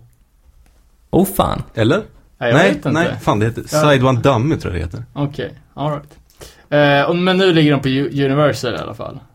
Ja, Eller något liknande. Något stort, något major. Ja. Eh, och de uh, brygger ale på vägarna. Det skulle kunna hända. Skulle kunna... Det är svårt att brygga öl när det skumpar. Nej, jag tror det är snarare är bra. Kanske. Ja, det är en tidsfråga innan de lanserar ett eget öl eller någonting. Men visst har de gjort en eh, låt med Bruce? De har gjort, jag vet, jag vet att jag De har sett... gästat live och såna grejer. Och han har varit med dem. Ja, jag tror aldrig de har precis. spelat in något. Men de har ju sjukt mycket Bruce-referenser. Kanske de fick från sina föräldrar som träffades på en... Ja. Born to Run-turnén 1976. Kanske. Är det, vad fan heter den? Typ så här The 59 någonting. Sound. Ja, exakt. Är det deras, eller vilken är deras bästa skiva liksom? Som fick dem... Allt är bra. Hur många plattor har de släppt då? Fyra tror jag. Om, eller om det är fem. Fyra Ja, det, fem. det, det är fem. Det kommer ganska nyss. Ja, jag, jag surfar in här. Jag ser att de har släppt Sink or Swim 2007, The 59 Sound 2008, American Slang 2010, Handwritten 2012 och Get Hurt 2014. Ehm, Ja, men om du skulle tipsa om en platta då, vilken är måstet? Eller är allt lika bra? Det är ganska olika. Den första är ju mer, ja men som du sa, skatepunkig fast lite rockig också. Nu är det ju sjukt mycket mer, mer rock på något sätt. Förlåt att jag bryter in här, men jag ser att de släppte sin senaste skiva på Island Records. Och Island Records is a major British record label that operates as a division of Universal Music Group. Pang! Boom! Sådär ja. Jag gillar den 59 Sound, den kan man väl lyssna på. Har det någonting med SOSF att göra eller? Kanske. För det är ju deras gängsiffra där. Jag tror jag gillar 50-talet. Så- Sångaren har ingenting med Jimmy Fallon att göra eller? Jo, de är bröder. Va? Nej. Nej, okej. Eller, nej, det kan de inte vara. Eh, Vad hade du mer då? Ja, men jag tror det var det. Var det. Fan, vi skulle kanske ha rekat svaren på de här fördomarna innan vi satte oss och spelade in. Men, eh, Men det är skit, helt omöjligt. skitsamma, ska vi tuffa vidare? ja, det kan vi göra. Eh, nästa band som eh, vi har på agendan här är ju då ett band som eh, jag har en del fördomar emot. Jag har någon gång varit med om att jag har hört någon tidig demo av det här bandet. Men sen har jag sett dem på en del posters med så här stora turnépaket och då har ju såklart fördomen haglat. Jag talar såklart om Avenged Sevenfold. Eh, min beskrivning av de här utifrån mitt eget, eget huvud är eh, är ju då hardcoreband som fick smak för sleaze metal och som efter en kanondemo släppte allt vad hardcore heter för att börja turnera med Megadeth och Metallica. Vem klagar? Frågetecken. Jo, jag. Eh, när, jag när jag... Vad jag tror är deras första demo som är fantastiskt jävla bra. Eh, och så bara slänger de bort det här soundet. Vart är de nu? Frågar jag mig. Är det någon som vet det eller? De skrattar sig hela vägen till banken. Var det inte någon i Avenge som dog? Eller var det Slipknot? Fan, menar du att de är ungefär samma... Samma Nej, nej, nej, nej. Men jag tror att någon dog. Okej. Men eh, är det här någonting du har koll på David eller? Avenged Sevenfold? Egentligen inte. Jag var ganska inne på det i ett tidigt skede. Ja, Men jag har aldrig lyssnat på det nya. okej. Men deras första demo då? Är det liksom... Har de någon hardcore connection överhuvudtaget? Eller är det här bara sleaze metal liksom? Nej, jag Nej, men de det var- började det väl var som något, ett hardcoreband? något sorts metal hardcore i alla fall. Okej. Det första är ju släppt på Good Life. Åh fan. Men sen vet jag inte vad som har, jag har inte riktigt hängt med. Jag lyssnade lite kort på det nya här, det var ju... Ja, jag vet. Det lät som Volbeat kanske. Okej. Ja, Men det tidiga var ju typ metal. Ganska bra metal. Ja, det känns som att de eh, kom ungefär samtidigt som Bleeding Through. Ja, ja men typ. just det. Och lät semi-likt. Jag tror alltid de har haft lite sådana här sångpartier och sånt också. Men så har jag för mig att jag läste någonstans att han pajade sin röst. så han inte kunde skrika längre. Så han var tvungen att sjunga. Ja, eller hur? Ja, okej. Och det var då de gick över till det här. Han har sin handled också så han kan inte riffa längre. Han var tvungen att bara ta ackord. Eh, Det som är lite roligt, det jag vet i och med att jag är intresserad av tv-spel, är att de har haft ganska många låtar med på så här soundtracks till spel och så. Men lite roligt att de också har släppt ett eget spel. Ja. Eh, Vilket... eh, Har du spelat det? Nej, det har jag inte gjort. Men jag kommer fan jag kommer inte ihåg vad det heter, men jag tror att det typ var ett mobilspel eller så här. Fan, Nej. det är ju rätt stort. Men Ja. att, att man kommer med på tv-spel, det måste ju handla om att man har ett bra skivbolag som Ja, ja, trycker in en i såna här grejer. Och, och bara om man ska koppla till mig själv, det kan vara en ganska, ganska häftig grej att, att göra ändå. För jag, första gången jag kom i kontakt med till exempel Less than Jake, det var ju via ett tv-spel som heter Street Skater back, in the day. Det var också där jag hittade H2O, de hade med sin låt Ever Ready. Eh, Pie Tasters var med. Eye Against Eye, alltså ja, okej, hela min musikaliska uppväxt har Har inte definierats. sjukt många börjat lyssna på sån punk genom Tony Hawk 2? Det tror jag också. Typ Millencolin. Ja, Bad Religion var ju med där också. Med låten You och sådär, så att... Eh, Apropå det så, H2O Skate, eh, de har spelat in en ny video som ska heta Skate. jaha. Som är från, ja, uppkommande förlängdaren som släpps i år tror jag. Just det, som också ska bli deras sista. Ja, visst fan. Mm. Ja, det är ju tråkigt. Ja, men det är ju...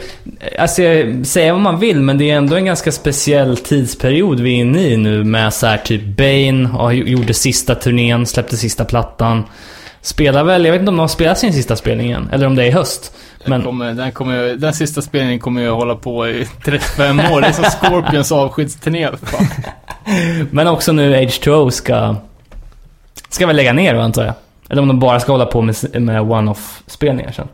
Det kommer ju bli någon reunion på This is Hardcore 2025. Eh, kul fakta, jag lyssnade på någon intervju med eh, H2O-sången Toby Morse. Eh, ni vet Rusty från H2O, som eh, den gamla snubben. Ja, ja, Eh, han var ju vaktmästare i huset där Toby Morse bodde när han flyttade till New York. ja. Jaha, okej. Och så börjar de hänga eller? Ja, Fan vad grymt. Det kunde ha slutat på många sätt. ja, ja. Men exakt. vi är lite off point här nu. Tillbaks till Avenge Sevenfold. Jag vet inte om det finns så mycket mer att säga, men de har ju blivit... Alltså det känns som att de har lite hardcore roots. I alla fall om man lyssnar på deras första släpp så här. Jo, men alltså det är Någonting ju... är det ju. De har ju definitivt hardcore roots.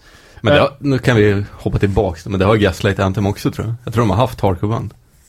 Nej, skatepunkband och deras... Ja, jag skriver då. Någon av dem spelar i något band som heter Bottom Feeder. Jaha, men det... Nu, i nutid tror jag. Jaha, okej. Okej. Det är ändå, de har ju ändå hört talas om i... eh, Ja, hur fan är det det som Boris har släppt? Ja, precis. Jag tror Det är det. så jävla svårt att hålla reda på alla band som har likadana namn. Ja, exakt.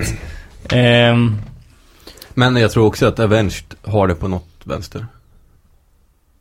Men hur, hur blev de så jävla stora? För det här har jag sett um, bredvid där jag och David har jobbat till och från så ligger det någon sån här eh, butik som säljer, ja men du vet, bootleg-prylar. Tupac, eh, shorts och Bob Bob. Marley-flagga och sånt. Och de har ju haft Av- Avenged Sevenfold-rygga i skylten till exempel. Åh fan. Så inte, hur fan blev de så jävla stora? Vad, vad, vad har de gjort?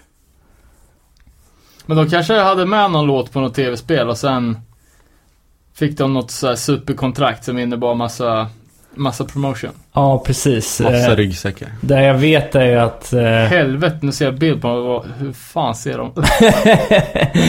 Har de smink eller? Ja, det är mest frisyren alltså. Beskriv den. Eh, den... Ja, vi, börjar från vänster till höger. Först är det då en, en, en klass, klassisk snedlugg. Det är minst en jeansväst där i också.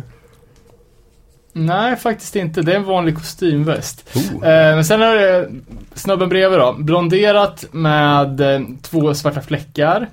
Eh, sen har vi någon så här klassisk rufsig mu- musikerfrilla. Sen är det kortklippt. Sen kommer den bästa. Snedluggen fast med långt plattat på sidorna. Uppskatta ålder på dem då. Alldeles för gamla för att sminka sig i alla fall. Men jag kan ju säga så här då att eh, det verkar ha varit typ år 2002-2003 där, där de gick från att ha släppt på Good Life och eh, Hopeless Recordings. Eh, då började de, då släppte de ett album på Hopeless som gjorde att de fick coverage på The Boston Globe och de fick spela Warp Tour och sen så eh, efter att de hade gjort spela Warp Tour ett tag så blev de signade på Warner Bros. Eh, och eh, sen släppte de sin tredje skiva då, City of Evil. Och eh, det var deras första major release och i samband med det här då konkurrerar de ut typ Rihanna, Panic at Disco, James Blunt och så vidare på MTV Music Awards. Och fick något pris där. Så det känns som att det bara spikar liksom rakt upp där sen. Där ser man, där ser man. Men nu känns de ju skapligt inaktuella och bortglömda. Ja, ja absolut. De Eh, har säkert en stabil fanbase. Fanbase. Ja, absolut. Ehm, det om det kanske. Ska vi hoppa vidare till nästa? Eh, Som är. Please do so. som faktiskt är ett band som eh, jag inte har bra koll på, men jag tror att du har sämre koll på dem David. Eh, för det är du som har valt dem, nämligen Dead Kennedys. Ja. Jag har ingen dålig, egentligen inte dålig koll och det här, nu, det var det här jag menade, det här kommer låta lite dissigt. Jag tycker ju att det är bra. Men det blir inget kul. Eh, ja, Men jag vet att du är ju sjukt inne på det. ja, det är ju ett av världens bästa punkband måste jag säga. Och jag har ju alltid hoppats att vi skulle kunna ha någon typ av Dead Kennedys special. Okej. Eh, Så vi kanske inte ska gräva för djupt, men om du bara Ja, jag har, jag har samma grej här. Så, så ska jag svara så gott jag kan. Okej, jag samma upplägg. En mening så får du bekräfta eller förmodligen bekräfta. Eh, uh, Yellow Biafra tycker att all annan musik än Dead Kennedys är för mainstream, så det enda han lyssnar på är sig själv och total tystnad. Eh, uh, ja, det tror jag inte i och med att, ja, Dead Kennedys sångaren Yellow Biafra, han har ju har ju skivbolag som har funnits, de gav ju ut Dead Kennedys första platta 1979, tror jag. Och har hållit på sedan dess. Och släpper plattor än idag, så det vore konstigt om man inte lyssnar på annan musik. Men han kanske läser texterna. Och tycker att de är bra, men ja, i och för sig. Nej, det föll. Jag vet, jag vet även att han har en eh, väldigt, väldigt stor skivsamling, men att han är specialiserad på eh, sånt som inte är musik i och för sig. Reklamplattor och eh, ja, men så, Är det någon typ av utbildningssyfte, eller vadå? nej, men det, jag tror det går lite i linje med det, hans, hans humor. Eh, De som känner, känner till hans konst, han gör jävligt mycket collage där han klipper in till exempel amerikanska 50-tals eh, reklamgrejer och klipper in olika, ja men typ eh, antingen politiska eller också obscena grejer i de här grejerna.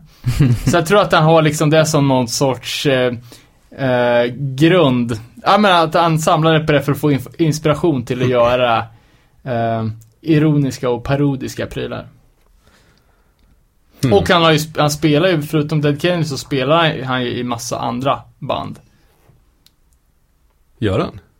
Känner inte han någon sån här spoken word grejs bara nu? Och det är också, nej, nu spelar han väl med eh, Guantanamo Bay School of Medicine. Han har spelat med, med Melvins och DOA och Mojo Nixon och, nej, han har hur mycket grejer som helst på. Har du någon koll på? Min, han spelar med Ministry i, eh, i Lard. Jaha. Jag har alltid tänkt att han är dålig på att spela instrument. Ja, men det kan nog stämma. Ehm, det har ju varit uh, jävligt mycket kontroverser eh, kring rättigheterna till Dead Kennedys musik. Eh, övriga bandmedlemmar stämde ju Jelly Biafra någon gång där på, på sent 90-tal tror jag. Mm. Och i, eh, i rättegången så kom det upp då, för att jag tror de var ganska slarviga med att skriva ut credits till vem som faktiskt har skrivit vad på plattorna. Jag tror att han hade fått all, alla credits, typ. På skivor? Ja. Fast att han bara hade gjort texter. Alright. Eh, för vad jag, vad jag minns så, tyck, så sa väl han att, eh, att han visst hade skrivit grejer fast han inte spelar gitarr. Att han, att, Så kanske det var. ja, att han eh, har nynnat sig fram grejerna och därigenom skrivit riffet och förklarat liksom hur eh, East Bay Ray då skulle lira på, på gitarren. Det verkar ju varit en jävla beef där. Men Dead Kennedys turnerar ju fortfarande. Utan Yellow. Ja, nu är det något nytt jävla stolpskott. Eh, De gjorde en eh, reunion 2001 och har väl spelat sedan dess. Jag tror inte att de är så välkomna dock. Jag kommer ihåg Vi såg dem i, det tror jag var precis när de var nya i Tyskland. Eh, och det första som hände när de äntrade scen var att någon satte upp en pizza. Ehm, för det, det är ju Jelly Biafra som är, är hjärnan i det bandet. Han är den enda, enda som kommer från punksvängen och ja, det är hans texter och approach, tycker jag, som gör, som gör bandet. Får lite Misfits-vibbar här alltså. Är det Dead Kennedy som har gjort låten Holiday in Cambodia? Ja, men det stämmer. Ja. Det är den enda jag har hört. Och det var ju också eh, en del i den här eh, stämningen då att att eh, övriga i bandet ville sälja Holiday in Cambodia till Levi's för att använda en reklamfilm. Mhm. Eh, men att De Eh, förnekar det, läste jag. Ja, eh, men att det inte gick igenom. Eh, och eh, Biafra för- förlorade ju den här rättegången. Förlorade rättigheterna till, till all Dead Kennedys musik och fick betala massa skadestånd och sånt där. Eh, och han hade liksom inga, inga belägg på att, att de ville utnyttja Dead Kennedys musik till reklam och, fast han inte var med på Och nu för tiden är den ju i reklam och i filmer och så. Vilket han inte gillar tror jag. Nej, jag kan tänka mig det. Att det har varit rätt många sådana grejer. Men faktum är att stämningen, innan stämningen eh, Innan den, eh, det blev en rättsprocess så så hade det ju begåtts felaktigheter i, för ja, som jag sa då i, i början att eh, Ted Kennedy släppte på Biafras egna bolag Alternative Tentacles. Eh, och att det har gjorts eh, felräkningar, vilket båda parter tydligen ska vara överens om att det var ett honest mistake liksom. Eh, men att de har fått, fått för lite pengar, eller royalties. Dessutom så hade ju Dead Kennedys sämre deal än alla andra band på Alternative Tentacles.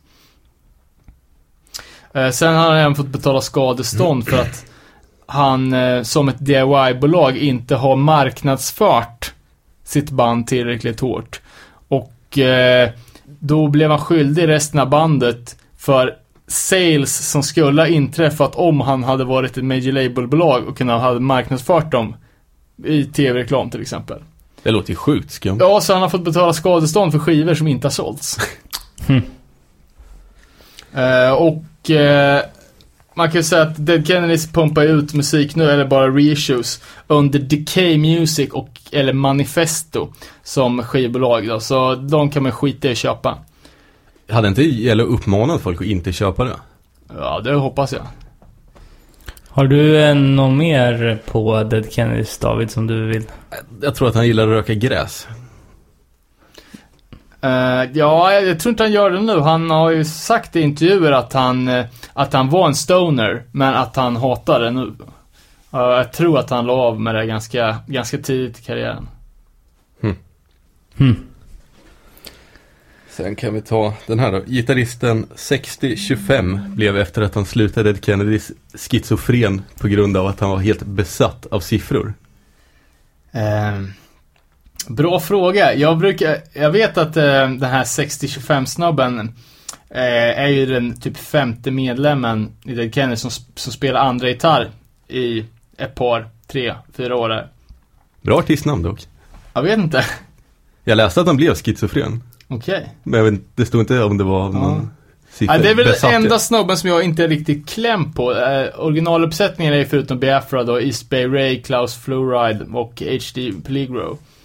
Eh, som alla har gjort soloplattor och så. fortsatt med någon typ av punk. Men det 6025 har jag faktiskt ingen, ingen eh, känsla för. Ja, det stod också att han typ fick sparken för han var crazy. Okej, spännande. Ehm, ehm, ehm, att ta med HR Gigers målning The Penis Landscape som en inlay i Franken Christ var en genomtänkt marknadsföringskampanj för att skapa uppmärksamhet. Ehm, ja. Eh, bra Det- det- fråga. Det skulle ju faktiskt kunna vara så. Jag, tr- jag tror ju att eh, det backfirar ganska rejält i så fall. Det här gjorde ju till, eh, ledde ju till att... eh, De blev stämda för att ha spridit olämpligt material till minderåriga eller Ja, någonting. precis. Och Yellow vart ju dömd på något sätt. Och så vart ju alla som sålde det och Nej, de som då var pressade det skit. faktiskt friare till slut. Okej. Ehm, jag vet inte fan, jag skulle gärna spara det här till ett senare avsnitt. Det fick ganska mycket kul att berätta från, eh, om den grejen. Men det är Ja ju- men det tycker jag, för då kan vi göra ett specialavsnitt om de där banden. Eh, ja, Dead Kennedys och några andra från den eran. Som ändå är lite infamous. Eh, och vi börjar få slut lite på tid också, så vi skulle behöva rulla på. Eh, om det går bra. Om, eh, Yes. om vi var klara med Dead Kennedys. Oh, show. Eh, Oj jävlar, nu är det någon som ringer på telefonen. I studion? Ja. Var det inte du som sa, kom ihåg att stänga av Ska jag telefonen? svara, jag svarar på och live här? Ja. Vem är det? Hallå där?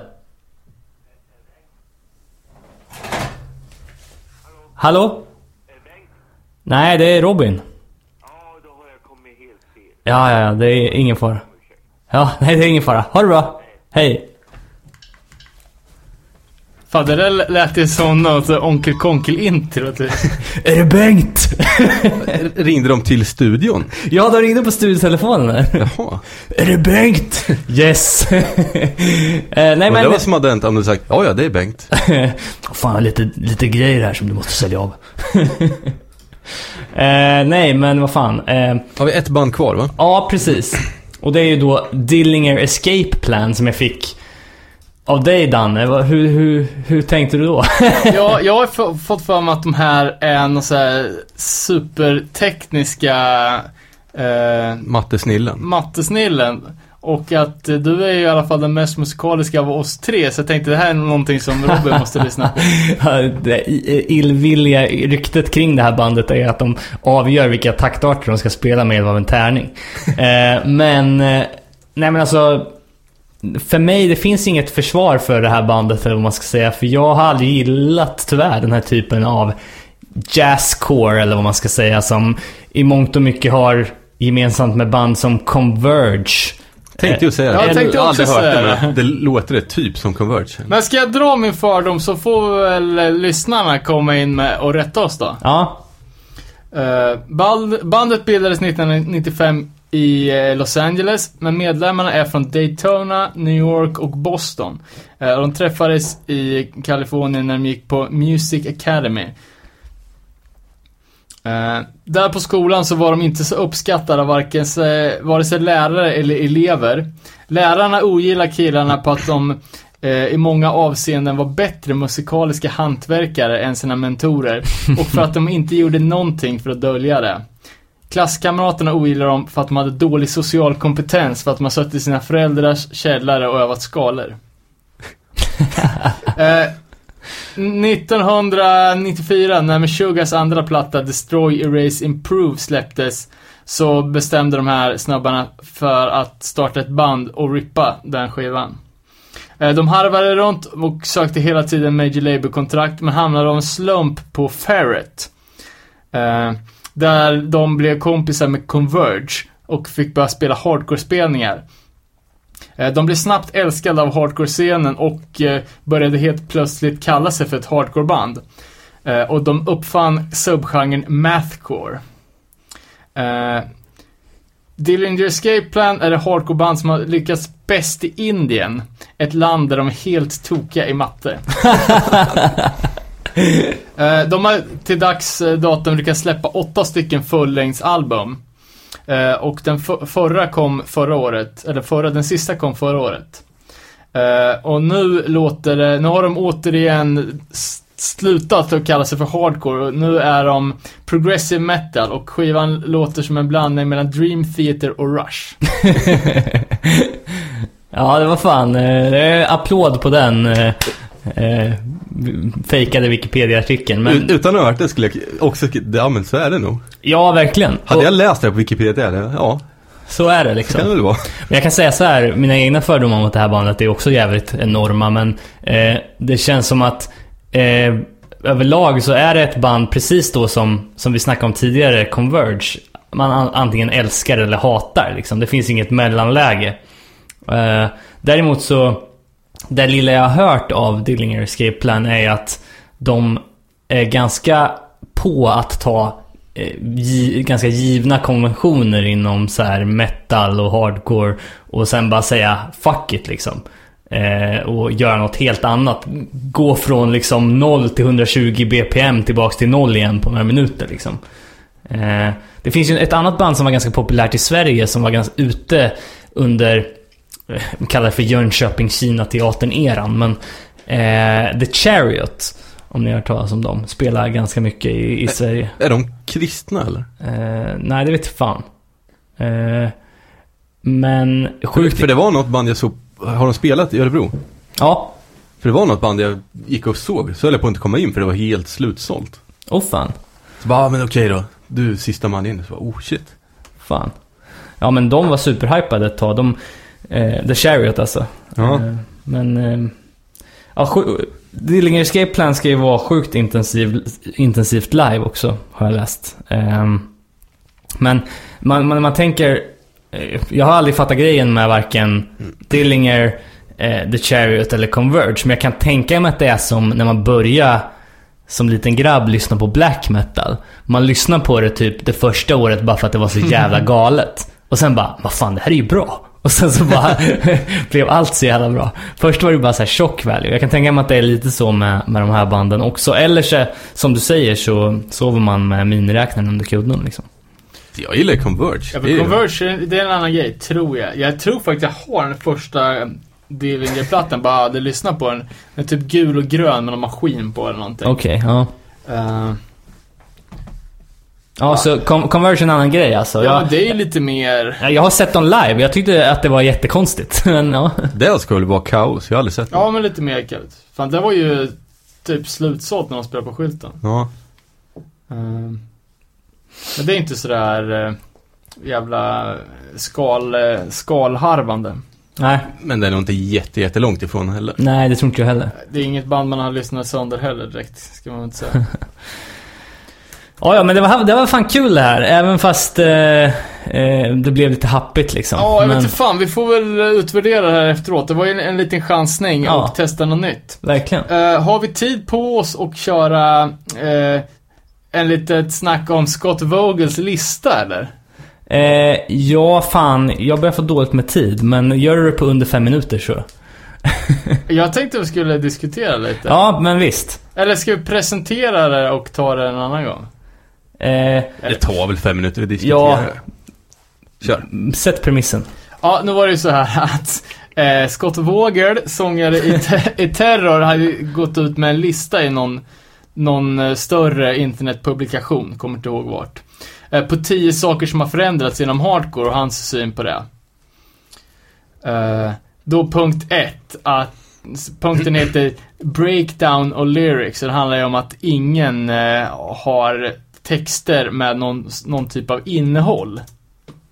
Ja, det kan jag ju tycka att han har ganska rätt i. Samtidigt så, eh, den politiska Men, ja. punken finns ju fortfarande där liksom.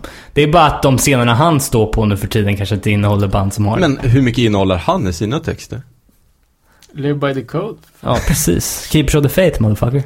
Eh, jag, vet, inte- jag vet inte riktigt också vad, hur, vad han menar, om det, om det är just idag eller om vi snackar alltså på hela 2000-talet. Så, för jag menar, det, det, jag utgår ifrån att det har gjorts någon ganska radikal eh, förs, försämring av den energi man lägger ner på att skriva texter när all musik numera är digital och folk inte har texthäftet.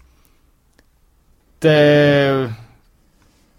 Dålig Ja. respons på det. det Ja, nej men eh, jag satt bara och tänkte efter hur, hur liksom... Och det är fan sant. Det var länge sedan jag läste en text kan jag säga. Ja men så är det liksom Innan man hade digital musik så Man hade ju så mycket färre plattor så Mm. då Då kunde man ju låtarna utan och innan. Mm, mm. Vilket gjorde att man också när väl de här tre banden som man gillade kom och spela live, då kunde man alla texter till alla låtar.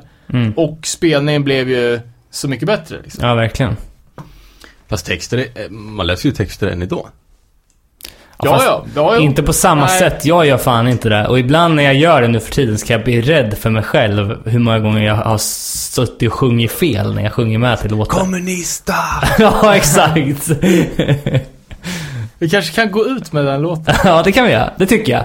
Eh, och sen också då bara vilka, vilka typ av, alltså trender inom hardcore. Nu är den här crossover-grejen eh, jävligt stor.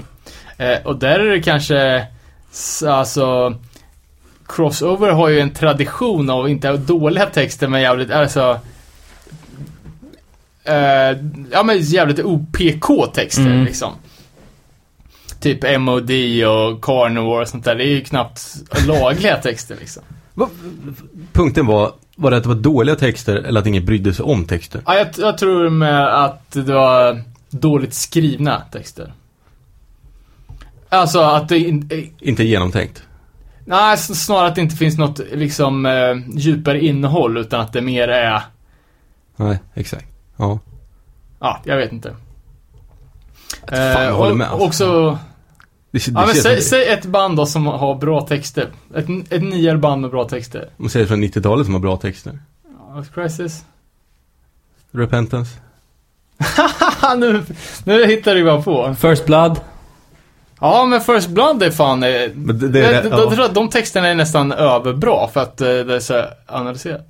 Många säger ju i sig Wisdom in Chains, ett ba- band som har så här, jävligt välskrivna och eh, djupgående texter. Nej. Men jag tänker på liksom typ också en annan trend är ju det här okulta.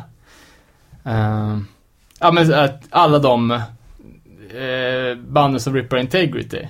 Som bara Ja. sjunger om tomtar och troll. Liksom och, Men det kanske bara är att, som allting annat, att det är större och mer, ja men Förut fanns det integrity, nu finns, är det så jävla lätt att göra det. Nu finns det 15 band till som låter likadant. för man kan, ja, för man kan tänka liksom att Integrity själva hade ju låtar om liksom anti-jakt på första sjuan. Men nu sjunger de liksom om häxor. Varenda låt. Ja, jag vet inte, jag bara spånar. Uh, sen punkt två då. eh, att hardcore är så jävla mycket mer big business nu. Vad hände där? Det var min telefon som satte igång. Sorry. Vad sa du? Eh, hardcore 2015 är big business. Eh, boknings, att folk har bokningsbolag och managers nu. Mm. Men Har inte de monster-spons? Ja, men jag tror inte att han säger att de andra är fel, vi är rätt. Nej. Han, han bara drar alltså, generella skillnader. Sig själv included då? Ja. Ja. Men jag Men i, vet... i jag, så fall är det ju, det är klart det är så. Varför har, har band managers? Det har de väl? Alltså, Avenged Sevenfold har det ju 100% ja men de säkerhet. räknas inte. Terror, Men, och- terror har det nog. Ja, men om man tänker eh, ett svenskt hardcoreband som spelar på eh, Hawaii Fest på, i Stockholm. Ja, det vet jag fan. Men jag kan tänka mig Nej, det- att ett äh, jämn... Alltså Turnstyle har det säkert. Alltså... Någon som sköter deras bokningar och så vidare. Ja, men bokningsbolag, det är väl en annan sak. Men har Turnstyle en manager? En tour manager som ser till att de... Ja, men det är inte samma. Nej. Om de har en marknadsföringsplan. Jaha, nej, nej det vet jag fan. Det känns ju lite... Nej, det, det, det finns säkert. Det tror jag. Ja. Eh, ja, Funkar går- inte skivbolagen som managers? Kanske. Att de bokar på dem på spelningar och gör ja, det Jag tror här. alla live-grejer, det är ju- sköter de ju antingen själva eller också är ju bokare. Ja, Eh, sen var det ju punkt Någon tre. som vet får höra av sig. Eh, bensinpriserna, det är en punkt som bara är relevant i USA. Ja, kom till Europa då för fan. Ska du få se på bensinpriser. Ja. Eh, punkt 4. What does hardcore mean? Han tycker att eh, begreppet hardcore är urvattnat. Att för eh, back in the day så visste man vad man förväntade sig om ett band kallades för ett hardcore-band. Nu kan det vara vad fan som helst. Det är klart det är så. Så är det ju. Men det är ju nästan som med allt för fan. Det, ja, exakt. Metalcore liksom. Det, Ja. det, Jo, men... jag det tar säga- inte bort något från hardcore. Nej, jag, jag kan tänka mig att det faktiskt är ganska lätt att veta vad... Eh, alltså okej, inte, inte utan att ha hört det, men det är ganska lätt att skilja ut eh, fakes från eh, riktiga band. Ja. Ja, så är det ju. Och ha fördomar om band som man inte har hört, uppenbarligen. Ja, det är ju superlätt. Ja men det är just för, ja men de samlar på Nike-dojor. Uh, sen var det punkt 5 då. Döden av etik. Att folk är eh, oetiska. Ehm, och Terror är väl ett av de banden som har, har fått lite skit för att ha varit ett oetiskt band antar jag. Men var det inte någon undergrej att put their logo on everything eller något? Eh, ja, det var ju en annan punkt. Jaha. Var det inte bara fem punkter? 10. Jaha. Ja, det Sorry. känns, det känns som att ni inte kanske har någon mer ork för att snacka om det här idag. Så kanske jag får ta på- resten sen. Ja, absolut. Vi kan ju fortsätta med den. eh, Men ta den sista då. Ingen etik, var det där? Eh, ja, jag vet inte. handlar väl någonting typ om att uh, band som Bring Me The Horizon pissar bokstavligt talat på sina fans. Eh, Det är en ja. oerhört bitter Scott Vogel som har skrivit den där listan, men samtidigt... Ja. Men det fanns väl supertveksamma hardcoreband för tio år sedan också? ja, exakt. Det var bara kanske inte att det kom ut varje gång vad som hände. Nej, eller hur? Ja. Men jag tänker, ja, liksom de här tough guy-banden som vi snackade om förra gången. Det var ändå någon typ av liksom social politik och liksom mycket working class och så här. Även om de kanske slog folk på käften och var... Det fanns ändå nå- någon typ av eh, politisk under, underton i, det också. Mm. I alla fall någon medvetenhet om det typ. Um, men så fan, ja, hur känns det för PK-band då? Alltså, mer eller färre? Fler eller färre nu för tiden? Jämfört med vad då? 90-talet? Ja. Eh, ja. det känns som att om man pratar eh, ren eh, så här extrem PK eh, allt måste göras specifikt på ett sätt och alla andra saker är oacceptabla så känns det som att det har blivit mindre sånt. Vilket jag kan tycka är positivt.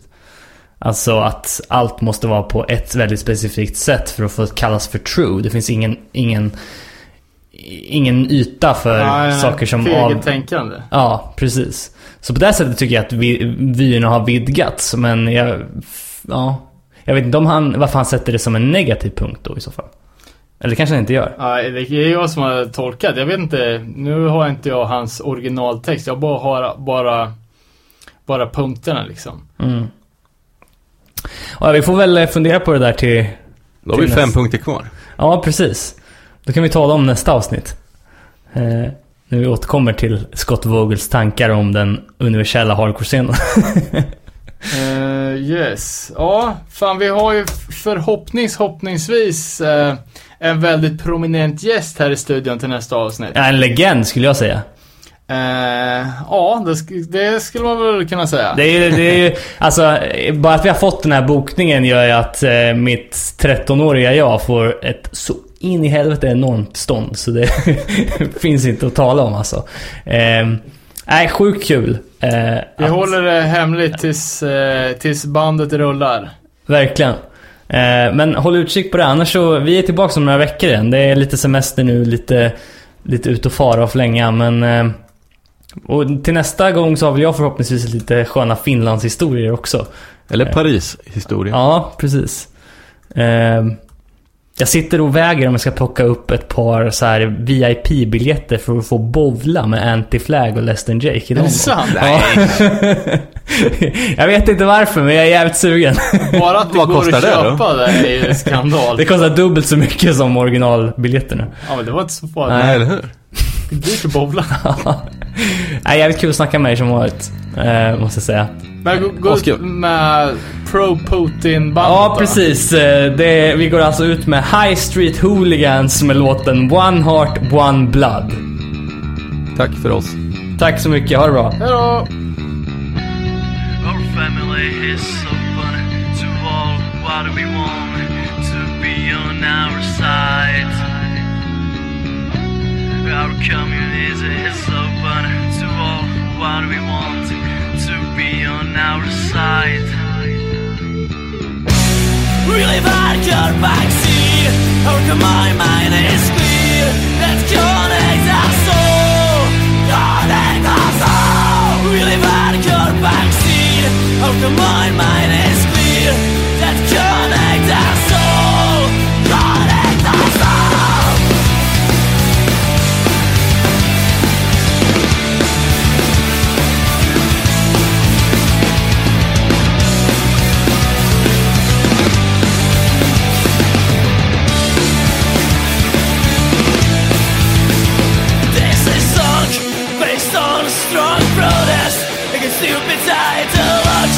Let's unite together, show we don't have any place. This is song based protest against stupid ideologies. Let's unite together, show we